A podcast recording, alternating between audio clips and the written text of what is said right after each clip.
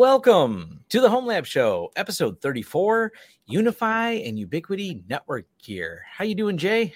I'm doing well. How are you? Great. We picked this as a topic uh, because flat out, if there's one particular network gear that pops up popularly in the small home lab, it's it's definitely UniFi.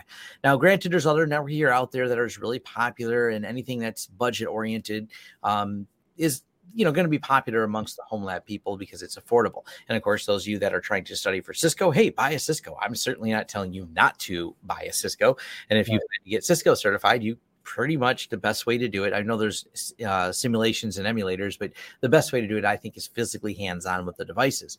But yep. we thought UniFi is a good topic for today. So we'll dive into what you need to get started with UniFi, one of the reasons it's so popular, uh, and the fact that it works so well.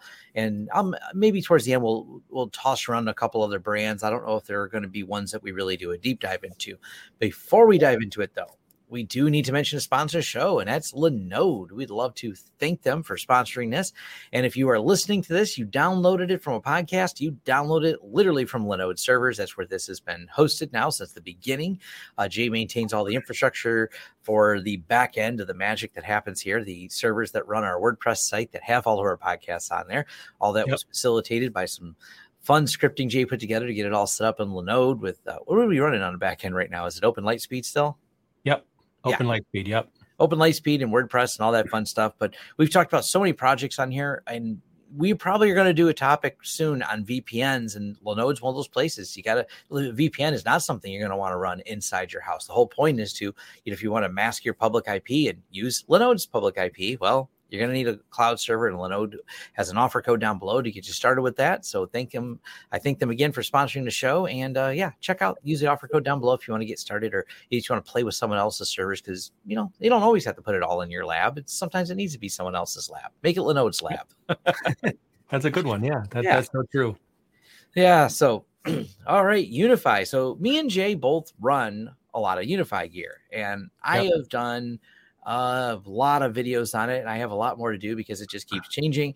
Um, that is the the good and bad uh, for sure. Last night we were playing around with the way they changed the interface and the Wi-Fi groups, and sometimes they move things in their interface. But I think that's uh, any company does it. Uh, they they do have a few dumb things, and we'll address that. This is not yep. to evangelize them as if they are the solution, but I still think they're a good solution overall. And matter of fact, one of the things that if you work with a lot of varieties of enterprise gear that goes all the way up into the aforementioned Cisco, everything has its quirks. Everything has different things you have to deal with one of the things that's popular now is for companies to give you cloud applications to control their devices, but not give you any real control over whether those applications are something you can control. And you know, you know, there's been a couple companies like Open Mesh uh, that came out around the same time. I remember discovering UniFi, and I bring them up, and you may have gone, "What's Open Mesh, Tom? That sounds interesting."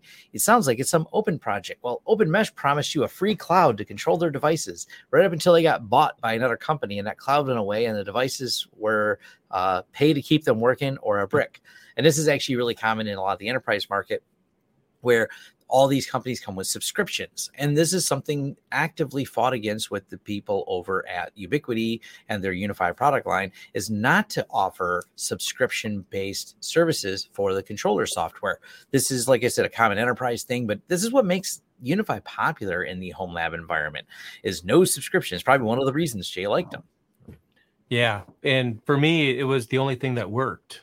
Uh, yeah. It was weird because I had a um, not this current house I'm living living in now, but um, previous one where I couldn't even get Wi-Fi down the hallway. Now, now obviously there's something in the walls. I mean, let's be honest. That there's probably no other explanation. Um, but for me personally, I just couldn't really get anything working. I bought a $400 router, and that one couldn't do anything I needed it to do. I took that back to the store and bought a $150 um, access point, UniFi access point, and the whole house had Wi-Fi. I was like, whoa. I mean, that's a cheaper price. And um, again, we're not trying to evangelize it. I'm not saying everyone should run out to get UniFi, but um, that was the situation that led me to run it just because, you know, sometimes you just use what works for you. And it just happened to work for me. Yeah. They, and they're pretty readily available. They try to sell direct to consumer. Um, there is some angst over the fact that they're no longer sold over Amazon, and that's because they had some real challenges um, what people were doing essentially on the back end was you can buy if you're a official reseller or buying in bulk. And sometimes we've bought $100,000 worth of UniFi equipment at a time for large scale projects. Um, these are sold in bulk packages and created a lot of confusion because you buy them in bulk packaging and you buy them. Uh, I think there's like, I forget how many in each box in each grouping. So that's like a single sale. What people were doing on Amazon is breaking down these large group sales and selling them individually at different mm. markups. This created a confusion because from Ubiquiti standpoint, they would say we sold it to this reseller and now that reseller has decided to break these apart into individual devices. So when someone did a warranty, it made it a little bit confusing because it wasn't coming from them and it wasn't intended to be sold that way. This, so they've really moved things a lot to direct sale. Um, I good or bad, they've just not really selling it on Amazon as much anymore. And that's a, a big factor that kind of went into what that decision was is telling people to basically don't sell it, buy direct. But that's one advantage you have with them is the fact that you can buy direct. Now, granted, supply chain shortage here in 2021, there's limited availability of some devices. That's life. I don't know what to do about it, but that's right. where we Neither are. Yeah, neither do I. I. That's not a problem I'm here to solve.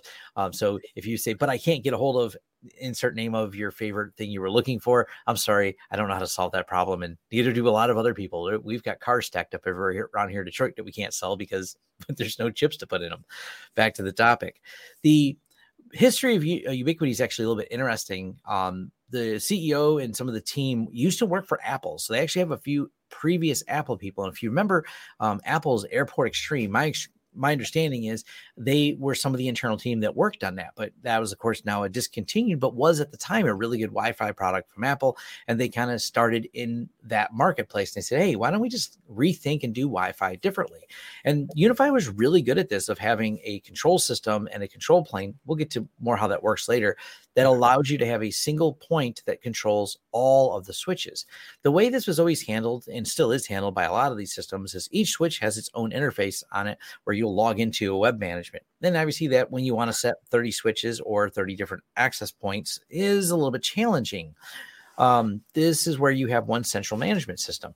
Now, obviously, lots of companies have decided to put that management system in the cloud and then charge you access for it. But UniFi says, no, no, we want to let you self host that controller that manages this. And so they also have a lot of other expertise in Wi-Fi in general.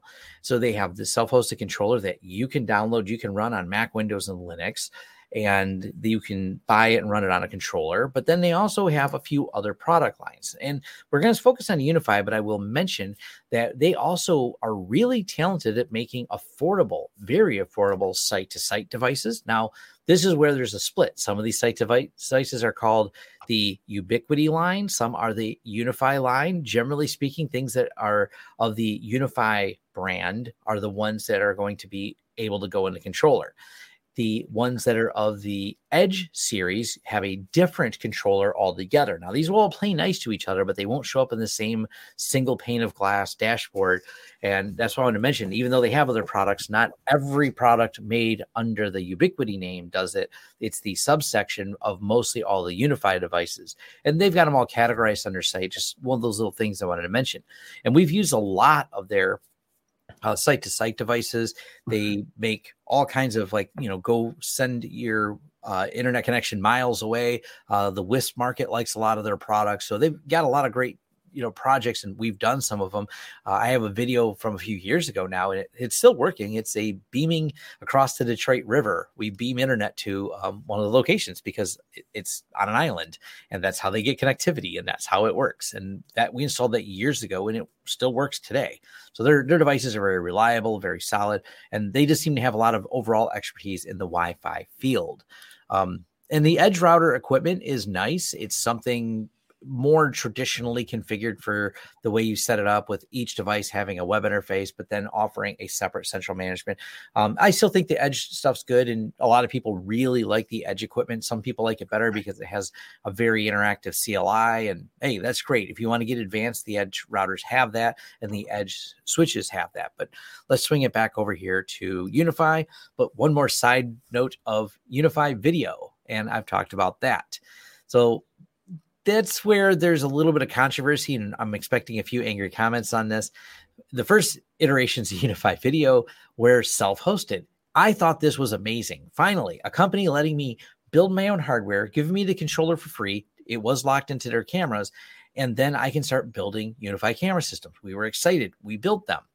Then we started doing more consulting on them and we realized the same problem that Ubiquiti was having. People were complaining about it because they would underspec a machine. They would build a inadequate amount of hardware assembled to run this and it would cause a real problem. So eventually Ubiquiti decided to abandon that whole project and this is where the the anger and the pitchforks came out because people were vested in it. And now they switched it over to the newer um, UniFi Protect is what it's called now. But that's their UniFi Protect systems which are a little bit different. So they did have that and they're still popular among home users. Uh, jay what do you think of your UniFi Protect system? I really like it. Um, there, there's one thing that annoys me to no end that I'll get into, but um, aside from that one problem, I mean, it's just kind of cool to have all the devices in one interface. Um, well, technically, it's kind of like two interfaces because even though it's one controller, there's like two completely different sections for Protect and for the network gear. Yes. Um, so I really do like that. I like the fact that the camera is cheap. It's like 29 US dollars for the one that I use, which is more than enough for me. Um, when I can buy it, which I, I, can't buy anymore right now. I've been trying for months. Um, supply shortages, like we were saying, nothing we can do about that. The only thing that um, is kind of annoying is that the when you when you have to put in the um, second factor code every now and then to get into the interface. I mean, I think that's a good thing because I like that security. But when someone is knocking on my door and I really want to tell them to go away and I can't because I have to put in the code, and by the time I get the code in the second factor code in there, they've already walked away. Um, that's a little awkward when someone's at your door and, and, it just happens to be the time where your your cookie times out and you have to re-authenticate and everything. um, aside from that problem, I I really do think it's uh, pretty cool. Yeah, so I, I, think it's nice that they have that as a um, system. We sold a lot of them. One of the things I will say for the UniFi system is hands down the like the mobile app and things like that. They I've had people call them kind of Apple-ish, and I'm like, well, yeah, some people came from Apple. They have a really nice design aesthetic, and it's easy to use. You set the cameras up, they adopt easily. Um, you know, I don't want to get too far down that rabbit hole, but I think overall it's not a bad system. It doesn't scale to some of the larger commercial systems, but back to the Home Lab show here, it seems to be great and popular among the Home Lab people who go, Hey, I want a doorbell. I want a uh, local recording and I want a couple cameras around my house and I don't want it send out to some cloud service that can spy on me or see it, you know, uh, aka Ring and things like that. Uh, those are the Ring spy cams. You know, a lot of people are a little uh, upset about that because we found out they will share data with places. So, anyways, not to get too off topic, we do the UniFi video is nice, but the UniFi video doesn't actually tie right into it. So let's get into the actual UniFi network gear itself and what you can do with it and why it's so popular. Once you get into the UniFi line and you figured out the UniFi controller, and the UniFi controller, as I said, runs Windows, Mac, Linux. And it does not, despite what somebody said in some forum, which is always how conversations start. But someone said in a forum, you have to have it running all the time in order for my UniFi equipment to work. Nope. nope. A lot of times people do this. You can spin it up on your laptop and fire it up, go configure your UniFi equipment and turn the software off. The software is only needed if you want to collect statistics and when you want to make changes. None of the UniFi gear itself has any local interfaces for you to push changes to it. It ties all to the controller, and then it's where it gets the cues from to make changes or send statistics. The only thing that does actively run on the controller is if you set up a guest Wi Fi with a captive portal, the captive portal redirection actually does go to the controller. So that does need to be on if you're running a guest Wi-Fi that also needs at the same time the captive portal for some type of authentication. That's it. Other than that, you can just turn it off. It doesn't have to run. Now, the advantage of leaving it running, well, one, statistics, information, whether or not your switches are online. You can go through the history of things. You can also have it gather more data. You can set up syslog. You can set up lots of other features that all pull through the UniFi software. You can also go in there and do little things like you know have it set up to have a notification if there's a port change or some type of status change on there. So there's a constant telemetry going back and forth between the controller and you. Now this kind of brings you back to you know do you need uh, the controller hosted locally or do you need it hosted remotely Oh, and I see someone in the comments. Yes, you can also schedule automatic firmware updates because no one ever wants to do firmware updates, especially when you manage, oh, I don't know, several hundred switches or several hundred access points. You can schedule all the firmware updates with it on as well and push them out automatically. And we set these up for clients all the time, and we even host the controller for a lot of our clients. Now, hosting the controller is something else that makes them an interesting market for both the home lab people and for a lot of the business people like myself. The controller can be hosted in the cloud or hosted in your rack in your cloud. It doesn't have to be at the same location as the devices. And it does not have to only talk to it over a VPN. They have an encrypted transport layer. They have ways you can set up port forwarding so you can host the controller in a place. And I'll use an example because we've uh, referred them a lot as Hostifi. Hostifi is one of the companies that offers a platform for hosting the controller and help manage and set it up for you. So you, they'll maintain the controller software. Another option is Linode. We have an offer code down below, and you can yep. spin the controller up in Linode. When you spin it up in Linode, you can then tie all your sites together. Maybe you have just your home lab you want to manage, but maybe you also have some friends and a lot more friends, or maybe even businesses that you want to manage. And you can tie a single instance of the controller to many different sites and it keeps them all separate. This is really nice. So you are able to take the controller and have a one to many relationship. So you can have a single controller that controls. And for our example, we have all of our different managed clients in that one controller that are using the UniFi equipment. And this can even be in your home lab environment. You can set it up so you manage your parents' house, your, like I said, yep. friends and family. Um, and once you have a number of devices in that controller, let's say I've got 20 access points at this particular location, another 20 at a completely different location. Each of these are 100% individualized from each other, or you can have this location split apart but still use the same control plane for both of them we actually have a client that has multiple locations and we can put them together like that. This allows you to set seamless wi-fi for the multiple locations as well. A couple different diversity options you can do there. The opposite doesn't happen.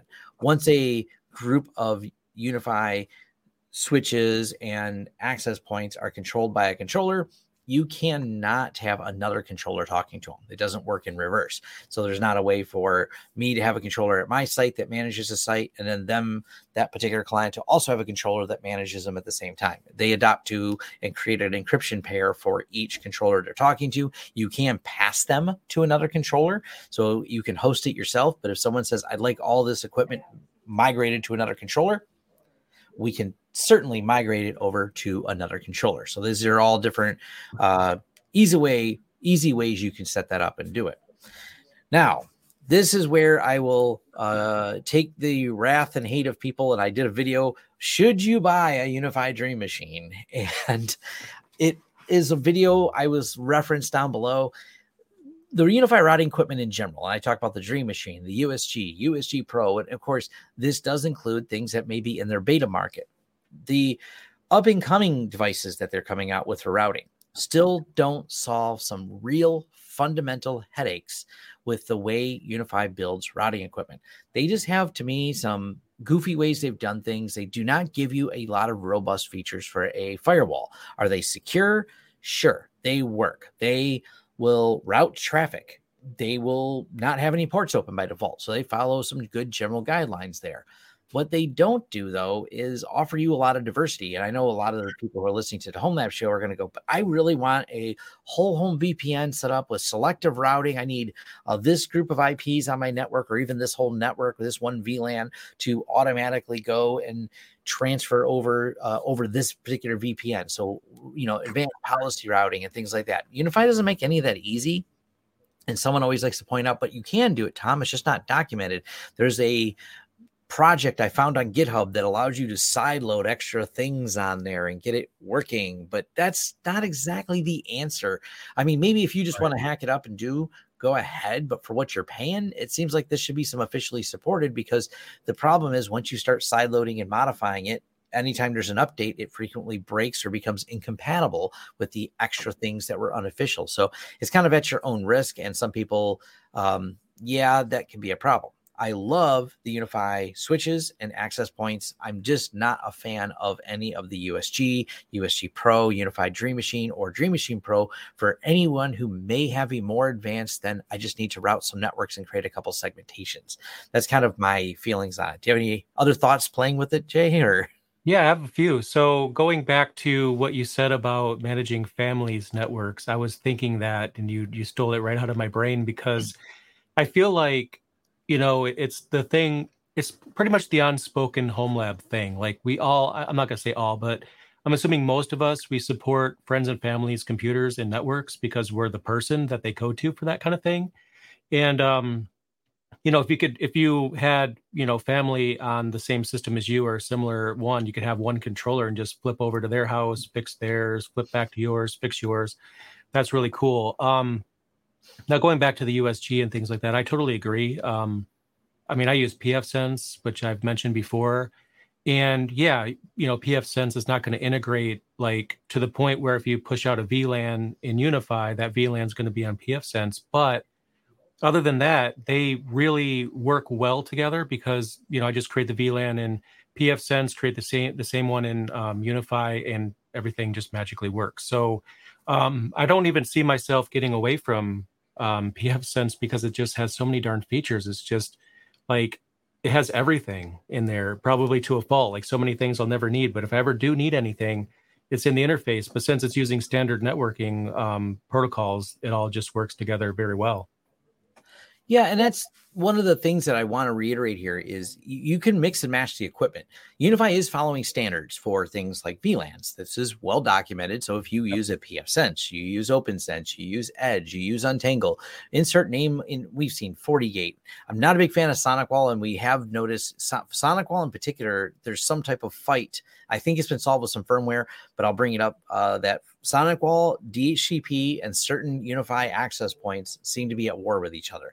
Um, you can statically assign things on there. If you Google SonicWall, DHCP, UniFi, mm-hmm. you can spend some time in the forums diving into it. But for the most part, 99% of the time, and pfSense being one of my big go tos, there's no issues at all mix and matching equipment on there. Um, provided you're also using switches that are VLAN aware, you can even put Cisco's in between. Matter of fact, we have a lot of integrations. We just did one the other day where they had a bunch of Cisco gear, but they wanted some of the really the newer UniFi 25 gig switches because the Cisco 25 gig switches are well substantially more expensive.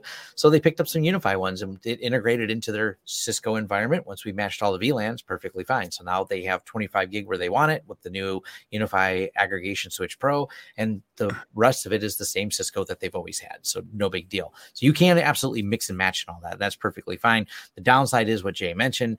It requires a little bit more thought planning when you're using the UniFi and I define a VLAN. This is one of the things that makes UniFi so easy to use. They use really simple methodologies to doing it. I don't know why UniFi, to me, I think UniFi is probably one of the first companies I've ever seen pull this off at the scale they have. When I want to create a VLAN, let's say I have 50 separate switches across a network. It can be one, it can be 50. But the point is, I have to define a VLAN. I want to hit VLAN tag 50. I have to then assign that to all of the switches. There's other companies that have methodologies for doing this, but unfortunately, they've made it a little convoluted compared to the way UniFi does it. I go into the UniFi system. I define the VLAN inside their dashboard. It pushes that VLAN information to all the switches right away simultaneously. It provisions them. And then I can go to any port on any switch and I can name that port instead of VLAN 50. Maybe it's my camera VLAN. So I'll name it camera. And I can just go to the port in a little pull down menu, really nice in the UI. Just goes through and hit a button and boom, I've now assigned port 12 on switch 12 to be this. And then I can go to another, maybe another IDF that has port 13 needs to be VLAN 50. Hit the little pull down on there and assign it. it they've made it really, really simple to do. There's no good universal standard when you look at web interfaces for configuring VLANs on switches. Um, one of my videos I've been wanting to work on is to show like four different switch manufacturers and show how there are similarities, but each one has their own nuance for how you tag and untag ports. Yep. That's, I think, a good available thing to learn if you want to dive deeper into how VLANs is and what a tagged, untagged, and trunk port is. But when it comes to UniFi, they actually simplify it. They're doing that in the back end. They just put a really cool UI that you can choose a port and say all, which is UniFi for the word trunk. So a trunk port is just the all setting UniFi, or the tagged port or isolated ports. And you can just hit pull downs and in a UI and click it, and it automatically does all the other assignment for you. This is what makes it really nice. But kind of as Jay mentioned, you're defining all this in UniFi. So if you also want these VLANs to work in pfSense, you can define them in pfSense. Make sure you're designing you define VLAN tag 50 in pfSense, then you define it in UniFi. The one advantage you get, though, if you do use UniFi routing equipment, is it'll define it in that same interface and talk to the routing equipment as well. But back to the shortcomings of the router.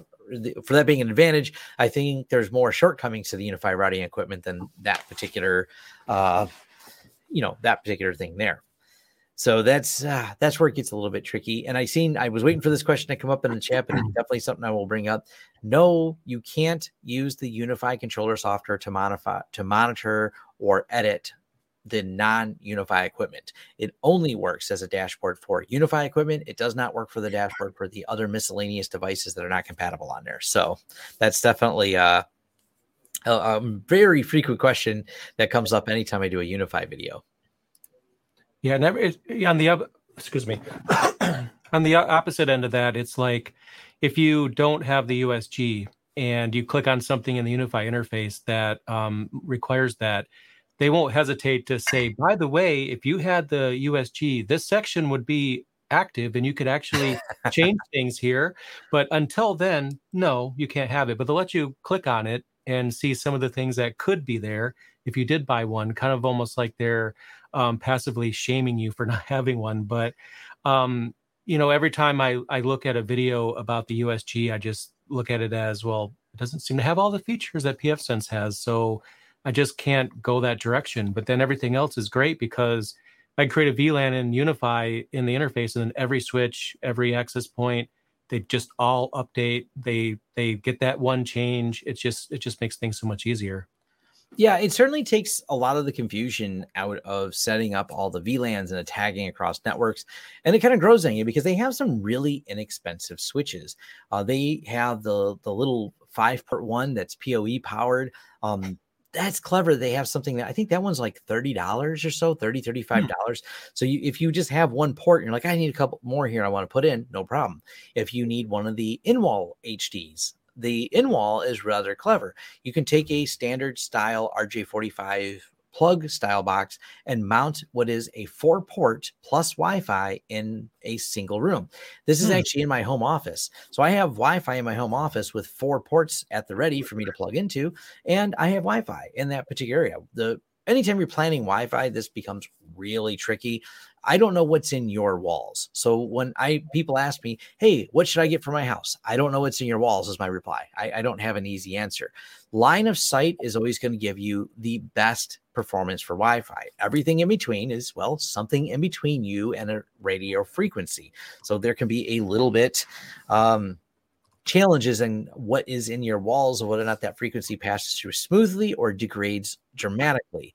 So yeah, that's a little bit harder to plan. But if you plan for smaller Wi-Fi devices such as in-wall HD, matter of fact, I just talked to someone about doing this in a hotel. They are going to put one in each room. We've seen this planned out a few times in dorms and hotels where they run around and stick a one single Wi-Fi device with a couple ports. Those ports can be trunked in VLAN, so they don't necessarily have access to the greater network. And this is some great scenarios they have on there. They do have 10 gig switches. They do have 25 gig switches now. The, their UniFi Aggregation Pro. I've reviewed all of these on my channel. They have industrial switches that are made for a little bit harsher environments.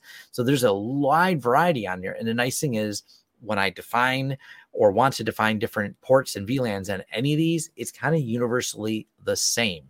It's pretty much go in there. It gives me a display of all the ports. It's even got a cool mapping thing on there. Mm. Now, back to what Jay said, they do kind of shame you though for not using theirs. There's a few areas yeah. that just end up blank. And one of them is the statistics. It tells you you're not going to get any of these deep analytics, but hopefully you didn't run out and buy a USG because you're missing that because you'll learn the fact that they still here in 2021 don't offer time slicing. That is a critical thing I need to know in order to make those statistics mean anything. And that's one of the things I covered in my video. Um, whether or not you should get a UniFi router is here's a cool statistic. It says, Jay, you use 10 gigs worth of YouTube. And what's the next question you're going to ask is like, when, right? Yep. Yeah. When time slice. It, it, since when? Since since it started collecting the stats? Since the last day or two? It's really vague on how they do their time slicing. They don't let you get granular on the details of it. They give you this really cool round dashboard little pie charts and circle charts that get everyone excited. But for people who actually need a really good detailed like i need to know exactly who's using bandwidth when they're doing it over time. I need some granular netflow style data. UniFi just falls on his face for that. It's like well we got this pretty graph that probably makes some manager think it does something and it certainly does a lot for our marketing team who can sell it but it's not actionable intelligence unfortunately. So even yeah. though they're shaming you for not having it they're also when you do have it you're like oh well that just made the pretty graph. It didn't help me any. that doesn't help much. But you know, if you pair it with um, something like SmokePing, you get get some pretty decent information out out of there. Um, SmokePing doesn't care what your equipment is. Um, so it's not UniFi specific. It's it's one of the things that I recommend um, pretty much everyone check out in their home lab because it's just fun to kind of get these metrics and graphs for the various endpoints in your network. Which I would favor that over UniFi's um, any day of the week. Yeah, there's there's better ways to get statistics on there. Um, if you play around with different tools that can collect NetFlow data, set up port mirrors, um, to have something else that actually does better traffic analysis, there's other ways you can get that data in a more meaningful way, um, or even you know different firewalls. I've reviewed Untangle firewalls before, which by the way work fine with UniFi. I've certainly tested many of them. Um, Untangle has really cool statistics reporting, and that helps out quite a bit because all the data flows through your firewall. So the firewall is a better place for it, but it actually you need a firewall that can do really good statistics reporting. And uh, like I said, that's where the USG and the uh, UniFi Dream Machine falls short. And someone already asked, what about the UniFi Dream Machine uh, Pro or whatever the next version is that's in beta. No, it's still got the same shortcomings. Actually, one thing I did mention because I can't remember if this feature is out, but depends on when you're listening to this. One thing I didn't like at all about the way they were doing the Dream Machine, and this has been well uh, well documented and certainly uh, caused a lot of anger amongst the UniFi community, is they decided at some point to force you to register your UniFi Dream Machine device before you activate it. I greatly dislike companies that force registration of things. And by the way, it's not their other equipment; it's their Dream Machine routers that they decided to do this on, and of course some of their video equipment. But I don't know what made them aspire to do this, but they do have a upcoming feature as they do it uh, is not forcing you to register with their cloud application. I don't know why they force registration. Any company that does this feel as much as they preach to be not the lock-in company, this is one of the other reasons I'm very critical of some of their routing equipment. And uh, I don't know how do you feel about companies that force you to activate to turn on. I don't like that at all. Um, I mean, I, I also have some reservations about having to use their controller, and I think a lot of people have that problem too. But I'm willing. I mean, it, it's so useful and it works so well that um, you know I'm okay with it in this case. But I feel like when you go to that extent, then that's just uh, going a bit too far. Yeah, it's kind of a weird. So it when you get like a UniFi Dream Machine router, it it isn't just a router. The UniFi Dream Machine is cool because I mean I'll say this is a neat feature. You get the option to run protect on it. You get the option to also run the controller on it and your routing function. So it becomes a very nice all-in-one place where everything is in the controller is living on the system there, but the force registration is just to me unnecessary and it, it's so they can gather who activated them and things like that but of course once you start talking force registration you're also talking about the uh, company, if they ever decide to turn off those activation servers, then it doesn't right. activate anymore. And then your product can never be set up again. So little, some of those little things like that are annoyances, but this does not affect the UniFi controller software itself. You can download this. It does not require a registration to download. The download link is open and free. You can even set this up. I do prefer running the controller in Linux. You can set this up as a repository. So when you apt-get update, it will apt-get pull the newer versions of the controller hold off on that because uh, just because they release a new controller today, it is up to you, you home lab enthusiasts, whether or not you want to be the people are running the bleeding edge. I'm always fine running a bleeding edge, I, but I get a lot of people that comment, "Can you let me know if it's okay to run the bleeding edge?" Because some updates go really smooth. Like I think the last one went really well, but a couple updates ago. Um, well, they had an update, and a week later they had an update, and a week later they had an update, and each one were incremental things kind of those whoops, we forgot something. Whoops, we didn't realize too many people had these uh, use cases. So sometimes things can go a little bit um, dicey when there's major version upgrades. But eh, other, other than not having a controller auto update, it's uh, it's been the last couple versions they seem to have gotten a little bit better on their QA on, on, some of that. I don't think you ever experienced any of that, Jay. Did you? You didn't have any controller update issues? Um, yes, I did, but not anymore. So, uh, what was the name of that original controller they had before, like the Dream Machine and all that? Oh, the, the Cloud the Yes. Yeah, that I had problems with that. Where, um, you know, for those that don't know, first of all, the Cloud Key was a completely optional device that you could purchase if you didn't want to run a VM for the controller software or run it on your laptop and you wanted a dedicated place to, to do it. I, I, like putting it on a virtual machine because the controller software being on a virtual machine means your VM software hopefully has snapshots set up uh, on top of the backups the controller itself has. So you have a lot of um, wiggle room to go back. But that, when I was using that cloud key, it would just like every month lose everything. It just would stop working and I'd have to redo it. And I never understood why. And other people had that problem too. Um, I have um, their newest generation cloud key, and I've never had an issue with it um, ever since for probably over a year now. And um, I think around that same time period, my son came to me and told me that his uh, PS4 wouldn't connect to the you know the Wi-Fi anymore, and I kept trying and trying, and okay, everything else in the house works. This this one doesn't. I gave him a power line adapter as a temporary fix and then two months later, he tells me, yeah, the Wi Fi is working again. And I look at UniFi and it updated. Oh, the firmware updated. It had something wrong with the PS4. But you know, those were those issues were quite a while ago. I think, like you were saying, the QA has gone up, and I've not had any problems lately. So, uh, you know, they they must be doing something right now compared to back then. Yeah, the the controller software um, that they were running on the original Cloud Key, not the Cloud Key Gen 2s, was really, I don't think the hardware was really up to the task. It quickly mm. became a problem. Uh, it had heating issues. It didn't like being in warm environments. And I, I said warm, not hot. So uh, it, it, definitely, um, we didn't really install that many of them, but we did a lot of consulting where people had problems with them. And we always went right. for hosting them ourselves. So we kind of avoided all that. Self hosting the controller is probably to me the best thing to do. The second best thing is to run it on one of the Cloud Key Gen 2. So Cloud Key Gen 2 is a lot more stable of a product, but um, self-hosting it yourself just kind of, I don't know. I like hosting things myself. I think most of uh, the audience is nodding in agreement. Yeah, I just want to host yep. the controller. I want to maintain it.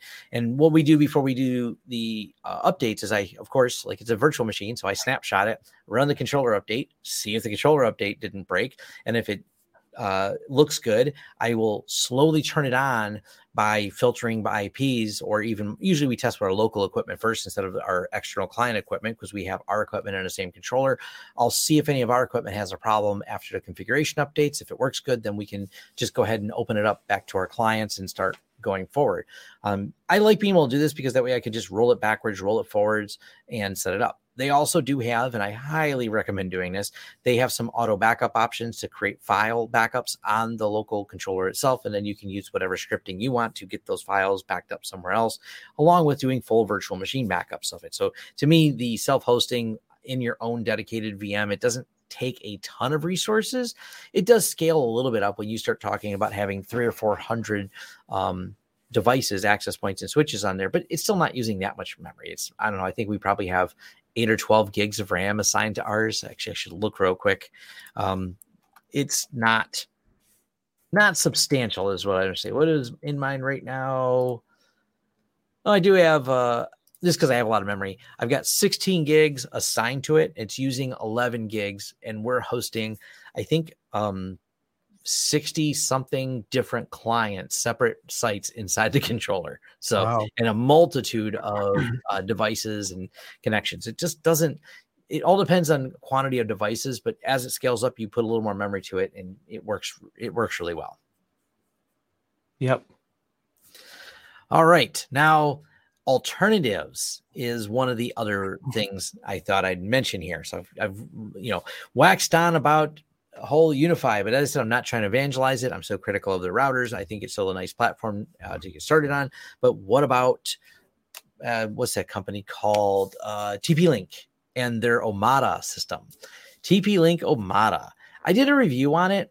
I think TP Link Omada is interesting. They basically just copy pasted UniFi. I mean, like, I was actually shocked how much. Like, it, it, someone just copied all the features of UniFi pretty much and just pasted them into the, Unif- in the Omada controller. It is one of the uh, hardcore ripoffs I've ever seen, except they copied the same problems with the routing equipment. This is just weird to me that they did this. Um, I'm just a little confused by it. I also don't have the same level of confidence that TP Link Omada. If you're going to just copy paste with no innovation and not even fix anything, what's your real commitment overall to the product line? TP Link doesn't have as much variety of product. I don't see them innovating as much on that. They seem to make stuff that people that people are happy with. If you want to run the TP Link Omada, feel free. Their documentation was well, not great. I commented that in my review. So I did review it and I tested it and it seemed to route, it seemed to function. Um, my review is positive in terms of its functionality. I don't know about its long term. Also, the way they host the controller, uh, a lot more confusing on some of the setup and way less documentation on that. That took a lot of poking through and just figuring out how much they made it look like UniFi So I'm not completely sold on a TP Link Omada, but I think for small setups it works fine. I'm not. I couldn't find anyone that told me that they had a huge setup, or at least not a lot of the business owners. I mean, oh yeah, we deployed 300 of these at a site, so I don't know about the scalability of it, but it's out there, and you know they they make some equipment on it. Um, a few other companies, MikroTik. Obviously, MikroTik, I've reviewed their small 10 gig device. Hands down, you can't touch it for the price. Actually, that's true for a lot of the MikroTik stuff. The downside is, and this joke has been reiterated many times in the forums. Oh, we just call it Latvian logic. This is the weird way you do things. Uh, you will end up with some strange commands that you may have to type to get something to work in there. You'll not even be sure what they do. You'll find them repeated in several forums. And you're like, I don't know. I copy paste this and it gets it working. There's some quirkiness to it. Uh, there's a learning curve that's much, much steeper for the MikroTik. Doesn't mean it's a bad product. It means you have to deal with a steeper learning curve to get something done. So it's still not a terrible choice. They seem to make a reasonably reliable piece of equipment out there. Um, I've never really tested their Wi-Fi. I've heard mixed things. I've heard people tell me it's awesome. I've heard people tell me it's terrible. I've never really dove much into their Wi-Fi. So MikroTik seems to be mostly limited to the switch. I do know some larger WISP companies we've talked to, the wireless internet service providers that really like the MikroTik stuff. Um, and Serve the Home has done quite a few videos on it as well. They, they seem to be reviewed overall positively. Uh, we haven't really run into many problems when we see it in the field. We'll we'll see it as some type of maybe core controller. We even have one client that's got some MikroTik stuff mixed with some UniFi stuff, and everything seems to work perfectly fine. So I don't think they're a terrible alternative out there. Oh, what else? I'm looking at a few other people, the comments they have. Oh, EnGenius. You know, EnGenius has been working on some cloud controller stuff. I don't really know where they are with that. It's been a while since I dug into it.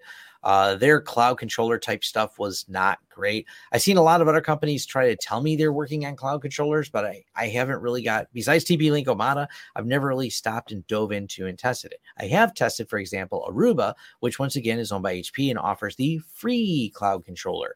And back to free is still running somewhere until it's not. Now, Aruba, a lot of their devices at least have the advantage of being able to be locally managed.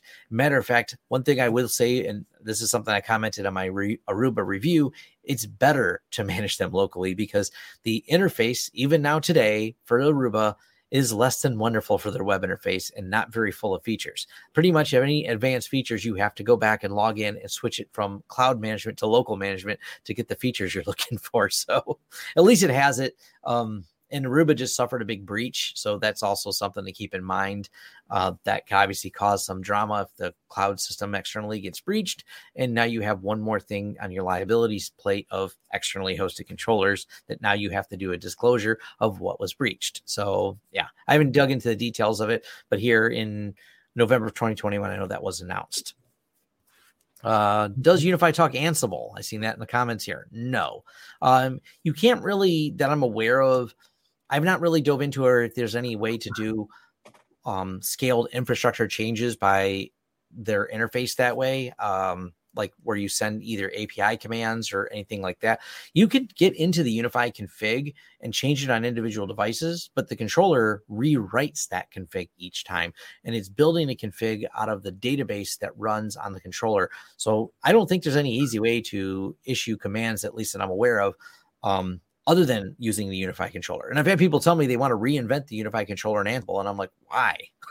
it already exists. And if you're going to take the time to use something like Ansible and decide to script all of your switch configs, that's fine. Probably go with something else. Use a Cisco, use a MikroTik, something that's designed to have you SSH in and manage all the configurations from a command line uh, to activate them. That's something that if you're going to go through all that trouble, why go with UniFi at that point? You're not right. going to bother using a pretty interface. You're just going to start scripting it.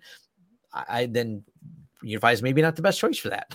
I'm not sure I see a, a, benefit because you could. I mean, you. It's not like you're provisioning and reprovisioning to the point where you're, you know, having a high device turnaround where Ansible is going to help. It's like you get everything the way you want it. You back up the config. Worst case scenario, you just re-import the config again, and um, that'll just be a lot easier than creating a playbook, in my opinion. Yeah, I mean, I've seen people have um, configs but they that they'll push for switches out in the field. You know, you get a backup of the config, but you know, switches provided life goes well, they don't fail too often. Even my friends who work at companies that manage like a thousand, two thousand plus switches for you know across their environment, it's not like there's a failure every day. They make sure they have all those switches and each one of those individual switches backed up. And you can do this in UniFi in a really easy way because if the UniFi switch fails, you can copy the config to the new switch you're bringing in. So all those port assignments and everything else can be assigned to the switch you replace it with. They have methodologies to do that in UniFi, and that's actually done through a UI. You don't have to do it from the command line and actually push config files. So there's some relatively easy ways to do it. Yep. But I think that pretty much covers it. I see um, uh, people mentioning the Ubiquiti edge equipment can be done in Ansible. Yeah, the the Ubiquiti go back to the edge equipment. You can SSH in; those are CLI managed uh, or capable of CLI management. And yeah, you can certainly do all kinds of configurations uh, and changes, both their switches and the edge routers. Now, the edge routers, um, I mentioned like Untangle, pfSense being two really popular ones I like.